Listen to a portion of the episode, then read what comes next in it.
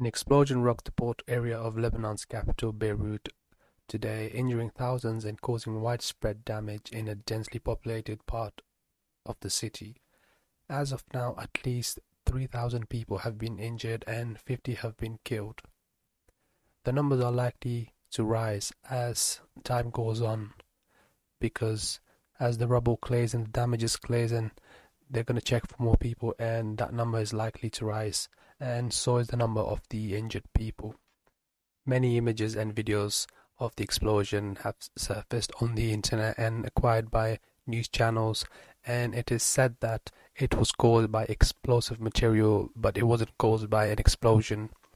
The videos of the explosion that's been released and resurfaced on social media, it looks like a mushroom cloud, almost like the same that happened in Hiroshima when the atomic bomb was dropped by the USA during the World War II it almost looks like it was it was more than just a normal explosive material and maybe it was a combination of many different explosive materials combined together. Maybe that increased the power of the explosion and it's said it's been said that people have stated that they felt the explosion and its impact and its effect miles away from where it happened on the port. So it's obvious that it was much more powerful of a blast than just a normal explosive material. It almost looks like an atomic bomb explosion.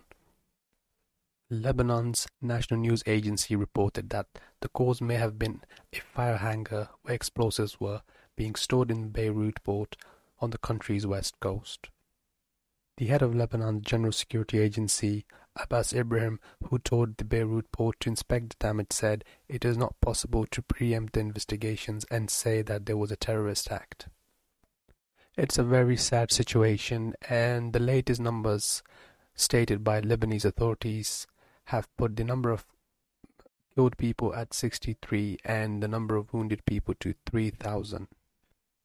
Many countries and their heads of state have offered their aid and support to Lebanon after this crisis. This includes Turkey, Qatar, France, and Saudi Arabia and Israel, who do not have any diplomatic relationship with Lebanon. They've offered their support and aid through indirect channels and third parties.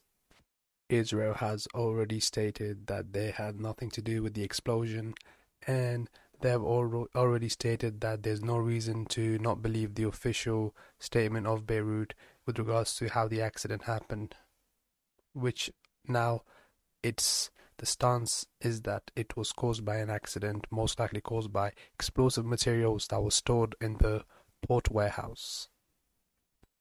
This explosion comes at a very dire time for Lebanon, who are going through a very different difficult time economically and politically where there's a lot of tension going on in the country and people are not happy with the establishment and the way things are being run. So this just adds up to more problems for Lebanon and its security and stability.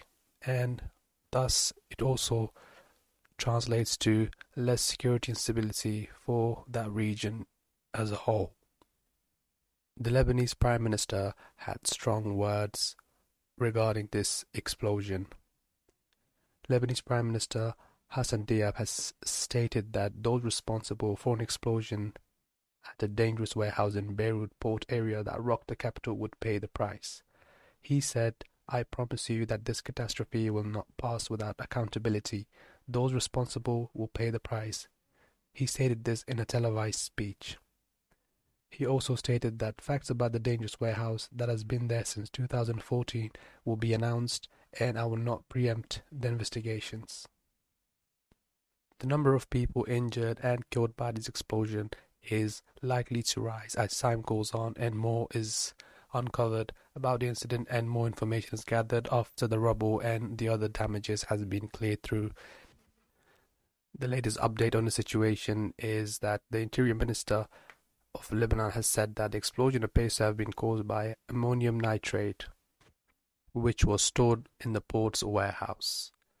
In the meantime, let's pray that Lebanon recovers from this uh, properly, and I hope a lot of people are not injured and killed by this. And yeah, let's keep Lebanon in our minds because they're going through many different difficulties at the moment. And yeah, this just adds up to more of a sad situation and unfortunate, unfortunate situation for them. So, yeah, thanks for listening.